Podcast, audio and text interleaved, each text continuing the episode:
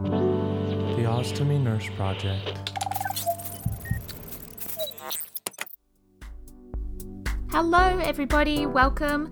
Thank you for tuning in to the Ostomy Nurse Project. As mentioned, I'm Felicity, your host for today, and I'm going to be bringing to you the first episode of a three part series looking at three of the most common stoma types that we see, and that being colostomy, ileostomy, and urostomy. It is so hot here today, guys. I'm just letting you know that it is currently 43 degrees Celsius outside. For those of you strangers who are listening from overseas, I had to Google it and look up the Fahrenheit version. It is 109.4 degrees. So it is sweltering here today. Thank goodness I'm sitting in an air conditioned room. Um, my little dog Fenway does not cope very well in the heat, so he's chilling out with me today. So you get a guest appearance from my dog. FYI, he snores really loudly, so I'm going to try and edit that out and make sure that you can't hear it in this podcast. Also, just to note, if any of you are curious about living with a stoma in these high temperatures and want a little bit more information, I'm going to be talking about that in a future upcoming podcast, uh, all about living in high temperature climates and what to do with pouches that may not necessarily stick or some of the skin problems that you might experience if you're living in really high heat. But that's not today, that's a future episode. Today's episode is going to be looking at the colostomy, and we're going to be working a little bit backwards because the first episode talking about the colostomy is actually talking about the very last section of the digestive system. So the large intestine or colon is at the very, very end. So it catches all the food that's already had everything digested out of it, stores it ready to evacuate and have a poo. Now, talking about poo, also, I do need to put in a bit of a disclaimer. These podcasts do talk about poo and they do talk about wee. So, if anybody's offended, I'm sorry. I don't mean to offend anybody. Um, and if you are listening to this podcast and you are offended, perhaps this is not the podcast for you. Because if you are listening, you may be a person who already has this type of stoma and you might want some more information that you may not have picked up initially when you had it formed. You might be a person who has been told that you may need to have this type of surgery, or you're facing the prospect of having to have a colostomy done for whatever reason. This is a great podcast for you because it's going to give you all the information that you need to know about how they were first created, what to expect when you have it done, and a little bit about the pouching options and how it's going to behave once you have it formed. Alternatively, you might be a healthcare professional who works in this type of area, maybe in an aged care facility or a hospital, where you might be dealing with patients who have had this type of surgery or have had a stoma for a long time, and you want to know how to take care of that person or care for their stoma. This is also a great podcast for you. Tune in for more.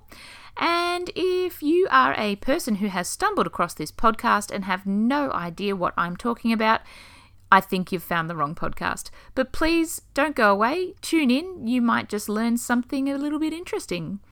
So, in general, if you're sitting there thinking, well, I don't really know too much about colostomies and I've got a big long drive in my car and I want to learn something new, then this is the podcast for you, episode one of three. The second episode is going to be talking about an ileostomy, and the third episode is going to be talking about a urostomy. So, if they are the podcasts that interest you in particular, feel free to tune into those ones as well. That's the beauty of podcasting is that you can pick and choose exactly what you want to learn about, and you don't have to sit through the rest to get to it. So, moving on, this podcast, in order for you to understand a little bit about the colostomy, I need to give you a little bit of information about anatomy and physiology. So, how the digestive system works and why they may choose to make a colostomy in the first place. In your digestive system, I'll give you a very quick rundown of it. We eat food, food goes into our mouths, we chew it up, we swallow it, and that food goes into our stomach. In our stomach, we crush everything up and we liquefy everything with all of our digestive juices.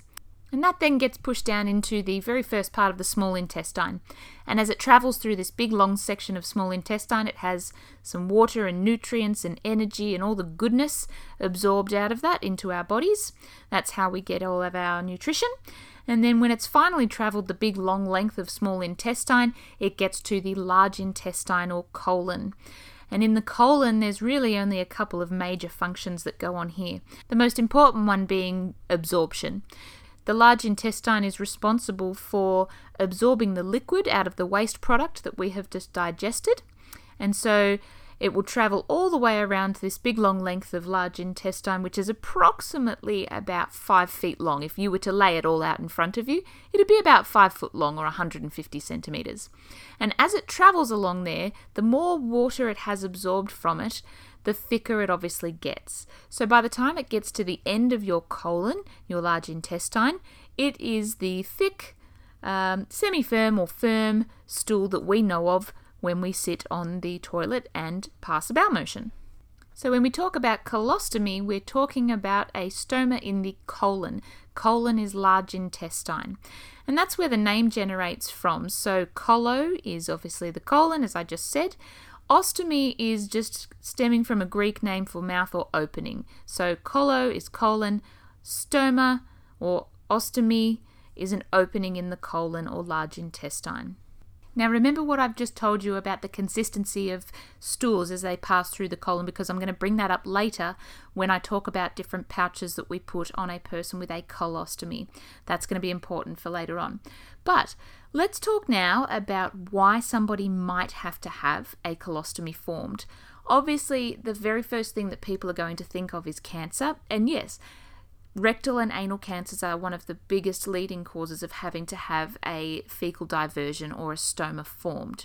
And in cases where you uh, have too much damage to the very end of the colon, so that's the rectum and the anus, sometimes in radical surgeries like an abdominoperineal resection or an APR, those organs are removed, so you have no choice but to bring the end of the large intestine out onto the skin. Um, and we're going to be talking about in the short episode series of the Ostomy Nurse Project the different types of colectomies or different types of resections. Tune into that one. That's a really good one to listen to if you've got a spare 10 minutes. So, when I was just talking about having a colostomy done for trauma to the bowel, that also includes things like diverticular disease um, and, say, blunt force trauma or perforation trauma, um, where something penetrates the bowel. So, they're there for things like motor vehicle accidents, motorbike accidents, um, and in particular things like stabbings or shootings that do happen where the bowel is penetrated. And so, obviously, that damaged tissue has to be repaired. But whilst that healing process takes place, we don't want any bowel motions passing through there at the risk of developing infections and not healing properly. So, that can be another reason why um, somebody may have to undergo a colostomy operation. Diverticular disease, not everybody who has diverticular disease has to have a colostomy, but in a condition called diverticulitis, um, sometimes if the um, if the diverticulitis uh, perforates the bowel or creates a hole and bursts, again the same principle applies. So the risk of infection is increased, and that section of bowel um, will bleed and needs to be repaired and rested. So that colostomy might be formed for that reason as well. So, diverticulitis, for those um, who don't know, is basically a small pouch or a sac that forms in the colon and it pushes outwards through a weak spot in the colon wall. Um, it occurs most commonly in the sigmoid colon, so the very last section of the colon. And if they burst in and become infected, it's actually very serious. So, not everybody that has diverticulitis or diverticulosis um, will need to have a colostomy formed. It's purely if those areas um, blow out and, and uh, spill contents into the abdominal cavity, or if they burst and bleed. The risk of bleeding means they have to have that section repaired. And incontinence is another major reason why somebody might undergo a colostomy operation. With incontinence, this can be caused by things like rectal or vaginal prolapse. It can be caused by genetic conditions, um, so, say for instance, neurogenic bladder or bowel conditions, or spina bifida, where the nerve supply to the bowel and the colon is not normal, and so people are often rendered incontinent, or going to the bathroom can be exceptionally difficult for them. So they may, in fact, make the choice to electively undergo stoma surgery as a means of improving their quality of life. And that's actually quite a big incidence of why people um, end up having a colostomy done. There are some inflammatory bowel diseases that may mean that you might have to have a colostomy formed, depending on how damaged that tissue is. Some people may have to have either a temporary or a permanent stoma to allow that affected section to rest and heal before having it pulled back together and reconnected. And on that note, colostomies can either be temporary or permanent. With a colostomy, it has the ability to be reconnected if there is still rectum at the very bottom. So, obviously, for somebody who's had an abdominoperineal resection, as I said, there is no rectum or anal sphincter anymore, so there's nothing to reconnect the bowel to. In those cases, the stoma is permanent. However, uh, we're going to be talking in a few episodes about a loop stoma or a temporary stoma where the bowel isn't completely separated into two parts. They are often um, a temporary means to divert stool out of the body with the view to reconnecting it at a later date with the exception also of the Hartmann's colostomy, which I'll also talk about, where the whole bowel is separated, the very last section, and created as a stoma, and later on can be reconnected to the rectal stump, which stays in the pelvis. And so, finally, one of the other common reasons that somebody might have to have a colostomy formed is to do with radiation damage. Sometimes, if the bowel has been heavily radiated or the pelvic organs have been um, treated with radiation therapy, again linked to cancer, the damage caused by that to the leftover bowel can actually mean that the bowel no longer functions properly. And it's so damaged that people often find that incontinence ensues. They may get blockages in the bowel, and so they may have to undergo stoma surgery for that as well. So, in summary, there's lots and lots of different reasons as to why somebody may have to undergo colostomy surgery, but uh, rest assured, when you do have this type of surgery, you would probably be seen by a stomal therapy nurse, such as myself. And when you have this operation, we do try to see you in the preoperative phase, so before you come in for surgery. Sometimes that doesn't happen though, and that's okay. Um, we also see you straight after your surgery. We start to look after your stoma for you, and then gradually we teach you how to look after it yourself um, and apply pouches. And we fit you to an appliance system that we think is comfortable and suits your body type and shape. And then eventually, we also tend to do a post operative evaluation. Uh, sometimes, not always, some stoma nurses will make a point of seeing their patient in the post operative setting. And in this meeting, we might look at remeasuring your stoma, making sure that the pouch that we send you home in is still working. Do we need to change anything? Do we need to order you a pre cut size? Things like that. And we look for obviously how you're coping at home after having your surgery done too. Okay, down to the nitty gritty part. If you are a person who has been told that you are to have this type of surgery, or if you have elected to have this operation done, you might not know what a stoma even looks like because it's not like people with stomas walk around flashing themselves at everybody and saying, hey, look at my friend here. So, the best way that I can describe it to you is if you rub your tongue on the inside of your cheek in your mouth, you will find that it is warm, soft, wet, and slippery. And that tissue is pretty much exactly the same as the tissue that is on the inside of your intestine, which is what they stitch to your skin, and that becomes your stoma. The colostomy will be red or pink, wet, slippery, and it will be nice and shiny because it produces mucus. And that's a lifelong thing. It produces mucus because the inside of the intestine is made of mucosal cells.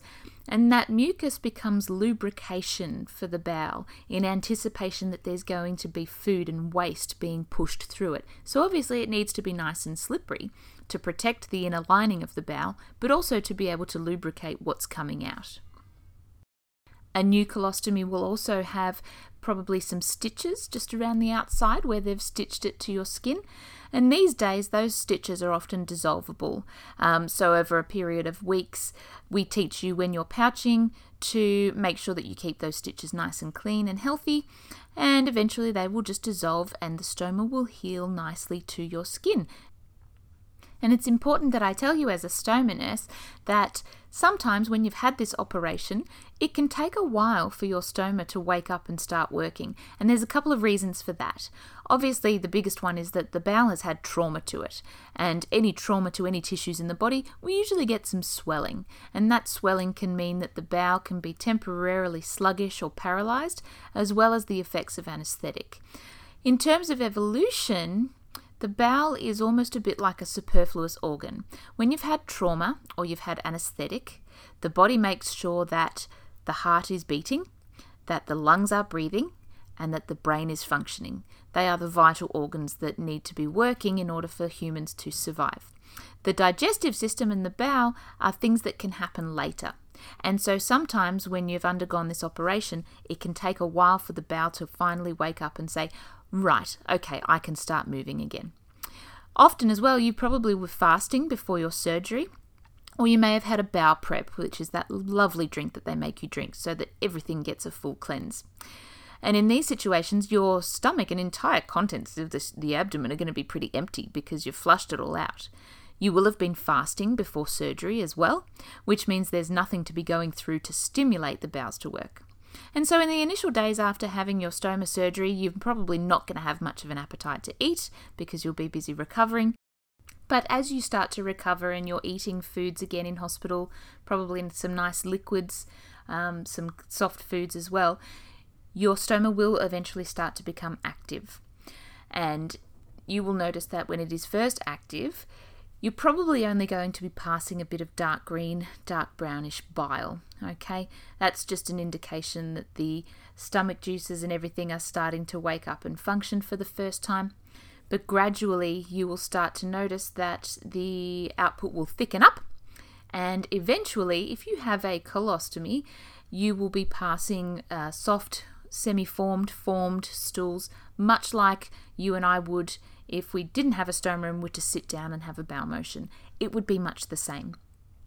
Now, on that note, am I filling you guys with too much information? I hope you're all keeping up with me. I like to just blurt this stuff out because I know exactly what I'm talking about. And I hope you guys are learning something at home. Um, if not, write to me, tell me, let me know. Uh, the information's at the bottom of the notes page of this podcast.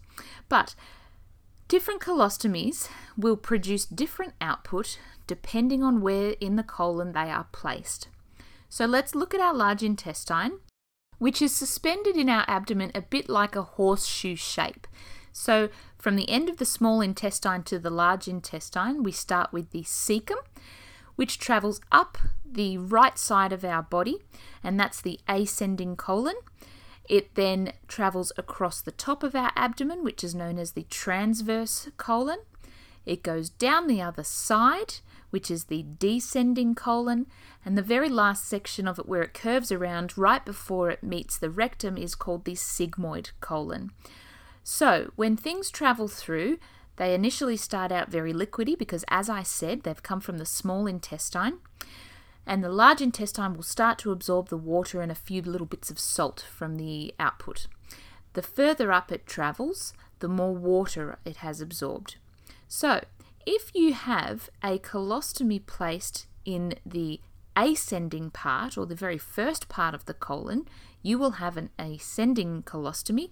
And so you could reasonably expect that the output that comes out of a colostomy at the very start of the colon will produce a runnier output than, say, at the very last section of colon or the sigmoid colon. So you can have ascending colostomies, transverse colostomies, descending colostomies, or sigmoid colostomies.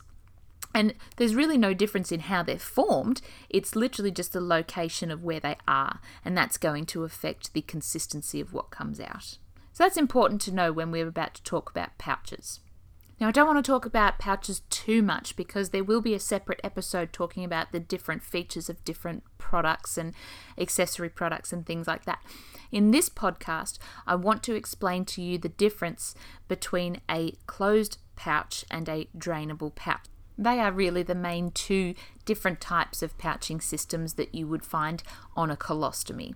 Obviously, a urostomy pouch is specifically designed to um, drain urine, so you would never put a urostomy pouch on a colostomy. But colostomies, depending on their output and depending on what the patient might be suited to, they might choose to wear a closed pouch or a drainable pouch. And when I say a closed pouch, I mean a bag that is all contained uh, without the ability to be emptied. And so a closed bag would be perhaps a single use closed bag, and that's what we call a one piece system where the sticky part that goes onto your abdomen over the stoma is attached to the bag itself.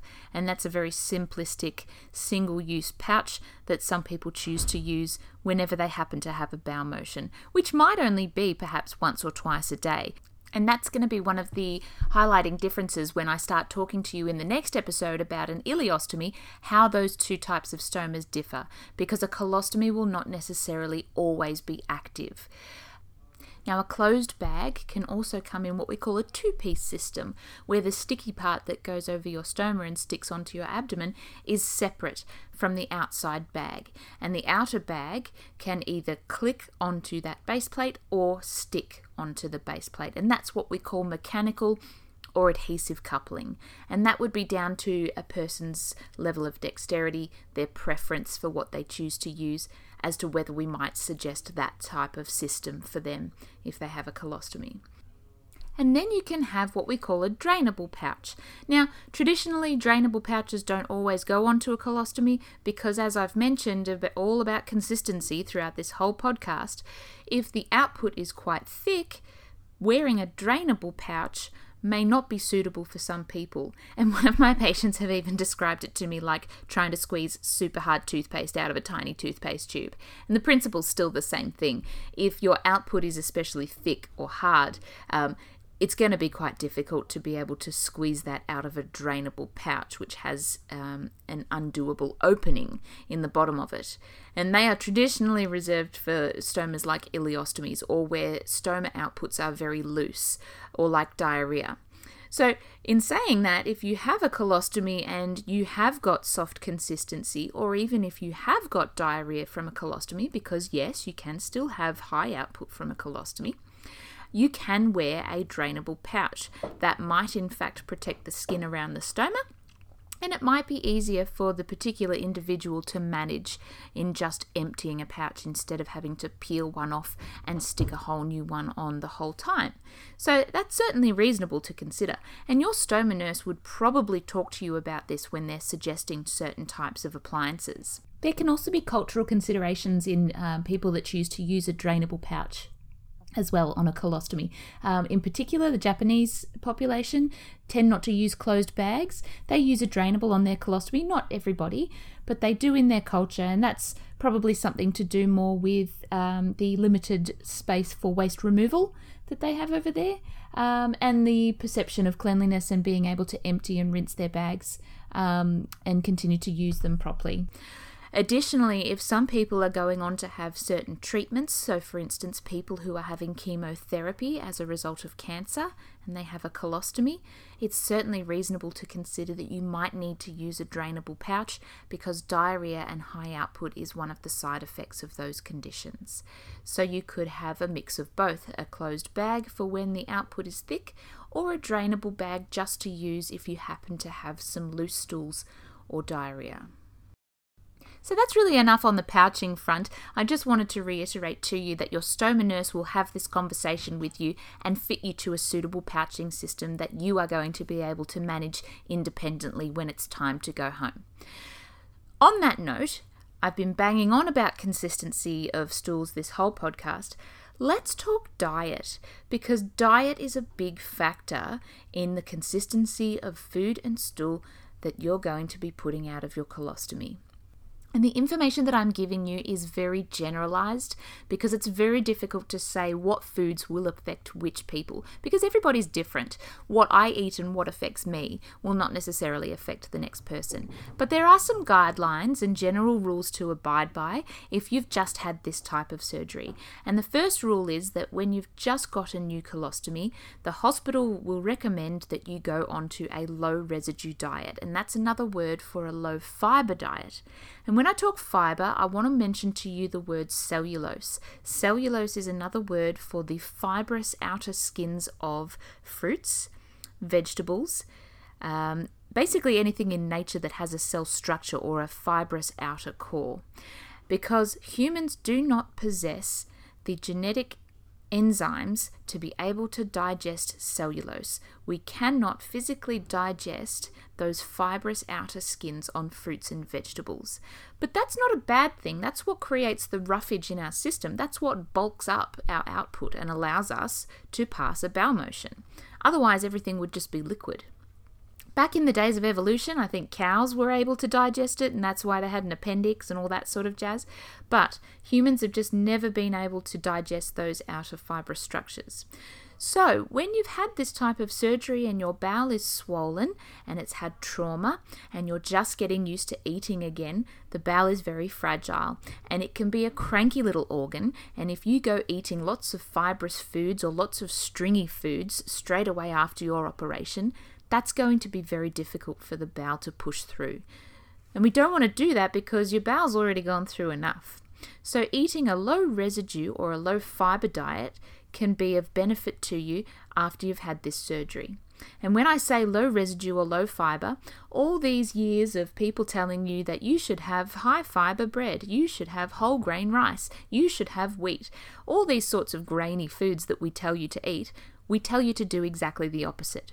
So have white breads, white pastas, anything that's been processed or refined down to a point where it's going to be nice and soft and easy to pass through your digestive system. We're going to recommend that you start off with those foods. Foods like fruits and vegetables, if you've really got a hankering for them, either slow cook them or peel them and stew them so that all that fiber is broken down before it has a chance to pass through your digestive system. So that's just some of the dietary advice that we will put you on. When you've had a colostomy for a significant period of time, you can eventually start to reintroduce the types of foods that you were eating previously, but take it at your own pace and start small. Until your bowel is healed and functioning properly, you may choose to follow that soft, low residue diet for a period of time and then gradually start to introduce those previous foods that you ate before. Now, there are foods that will change the consistency of what will come out of your stoma. So, perhaps if your output is quite runny initially after surgery, you can eat certain foods that are going to help to thicken that up nicely. And I'm just going to run off a couple of them with you here. There's plenty that you can do to eat. And I'm going to do a separate podcast again on dietary advice um, for people with stomas. But just to run off a few, to reduce uh, loose output, you can have ripe bananas, marshmallows or jelly babies with gelatin in it, live yogurt, applesauce, cheese, noodles, boiled milk, starchy foods with white rice, pasta, white bread, and potatoes, tapioca, other milk, milk puddings, and some peanut butter. Um, Sorry if that was a little bit quick, but basically anything that's going to help to bulk up and absorb some of that liquid that's coming out is going to be beneficial for thickening up the output from a colostomy. On the opposite end of the scale, sometimes things can be a little too thick, and yes, you can still get constipated even if you have a colostomy. So, sometimes when you're wearing a pouch and your output is quite thick, the feces comes out hits the plastic on the inside of the pouch that you're wearing and basically just builds up at the top of the bag and doesn't drop down. That's the thing that we call pancaking, and it can be quite frustrating for people who have a colostomy and that happens to because it basically pushes off the bag instead of dropping down, um, ready for you to change it. There are products that you can put into the pouch to lubricate and help prevent that, but there's also dietary advice that you can follow to help thin out the output that's coming out and keep it nice and soft so that you can pass it easily into a pouch. Constipation can be relieved by increasing the intake of fruits and vegetables eating wholemeal products. Um, obviously, not whole grain initially after your operation because that might cause you a little bit of strife. But um, wholemeal uh, breads can help to to um, provide a little bit of fiber and help to loosen that up a bit. Drinking plenty of fluids is very important. I cannot stress to you how important it is to stay hydrated, particularly in this 43 degree or 109 degree Fahrenheit uh, day weather that we're experiencing at the moment you will get dehydrated very easily. So make sure you keep up with your fluids as a means to keep your output nice and soft. You can also try fruit juice or prune juice. Pear juice is a big one if you hate prune juice like I do. Um, that's also really good at stimulating the bowels and keeping everything nice and soft. You can even, in some cases, try a very mild laxative like an over the counter fruit laxative um, before you jump to anything a bit more invasive than that. Um, make sure you try all those other methods first, like your fruits and vegetables, and increasing your hydration. That can often help. Metamucil is also a really good one for those of you with a colostomy if you want to keep things nice and soft. It's a mild um, fiber that will keep you regular and keep things nice and soft so that you can have good soft bowel motions. Okay, enough about diet. Before we wrap up today, I'm just going to talk to you about um, some questions and answers that I often um, have brought to me when I do my preoperative or post operative consultations with patients. And um, some of these questions that I get asked are really helpful questions because it's not something that you might think of before your operation, but I certainly answer it a lot when people ask me. The first question is Is my stoma going to smell? And the very delicate, simple answer to that is well, yes, poo smells. We cannot avoid it, everybody does it, and I'll explain a little bit chemically about why we get the smell. When we um, have waste going through our colon, we have bacteria in our bowel. We should all know that we have bacteria in our bowel. It helps with fermentation and further consolidating the stool that we're about to pass. When bacteria multiply, the byproduct of multiplication is methane. And that byproduct is where the smell comes from, that offensive smell of poo.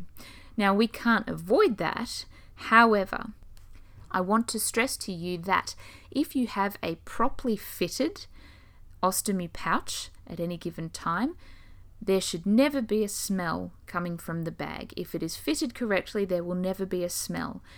All ostomy pouches these days that are designed for colostomies have a built in filter, um, which is often a charcoal filter, which allows gas to escape and prevent something that we call ballooning, um, but without the smell. So if you've popped a pouch on and it's fitted correctly, nice and snug around the stoma without any leakage, there will never be a smell. The only smell you will ever notice is when you take your bag off to change it if it's full. If you are wearing your pouch and you are out somewhere and you happen to notice that there is an odor, it is 99% sure that you have either got a leak or you've left some feces on you somewhere. So always be mindful to check your pouch if you happen to notice that there's an odour. Evidently, there are products again that you can put into the pouch to help reduce the odour, um, and I'll talk about that with you in the podcast about ostomy appliances and accessory products. But there are certain things that you can do to reduce or eliminate um, a certain degree of odour from a stoma. But we're all human, guys. Everybody does it. It smells. We just have to move on past that. And your stoma nurse isn't going to think any less of you if it smells. We deal with it every single day, doesn't faze us. Otherwise, we wouldn't be stoma nurses. Now, the other question I get asked is can I shower and can I bath with a stoma bag on? Yes, yes, you can. Again, with technology in the bags these days, a lot of the fabrics that they use for these pouches are water resistant or even water repellent. So, the adhesive that goes onto your skin is what we call a hydrocolloid, which maintains the moisture in the skin, and that gets a really good adhesive seal if applied correctly. So, you should be able to shower, um, hop into a bath, go swimming, stand in the rain um, play under a sprinkler in this hot, sweltering summer, and your bag should stay relatively stuck in place. If you need to, there are accessory products that you can wear to help secure those edges, but most people get away without having to use them but they are designed to be water resistant so that you can do these things. One of the things we'd probably not advocate for you doing would be sitting in a spa or sitting in a steam room or sauna because the temperatures in those rooms do get very hot and that can sometimes affect the adhesion of the bag onto your skin, especially if you sweat quite significantly. Um, again, tune into the podcast on high heat temperatures um, and living with a stoma in those climates. But in general, most bags are water resistant, and if they get a little bit damp after your shower or bath, you can usually just pat them dry with a towel. Another question that I do get asked is is everybody going to be able to see it? Is it going to show through my clothing?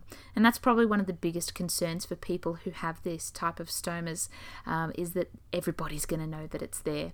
And I can pretty much reassure you these days that um, with pouches being so low profile and small these days, most people can wear them quite comfortably underneath their underwear or underneath a shirt, and nobody would know that it was there except you.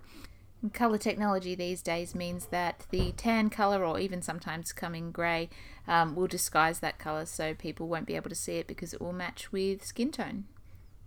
So that's pretty much it. I hope we've covered everything off today for you. If there's something in this podcast that uh, you've missed or that you want to hear about, please tune into other episodes because I'm sure I will have covered it in the upcoming ones that follow on from these.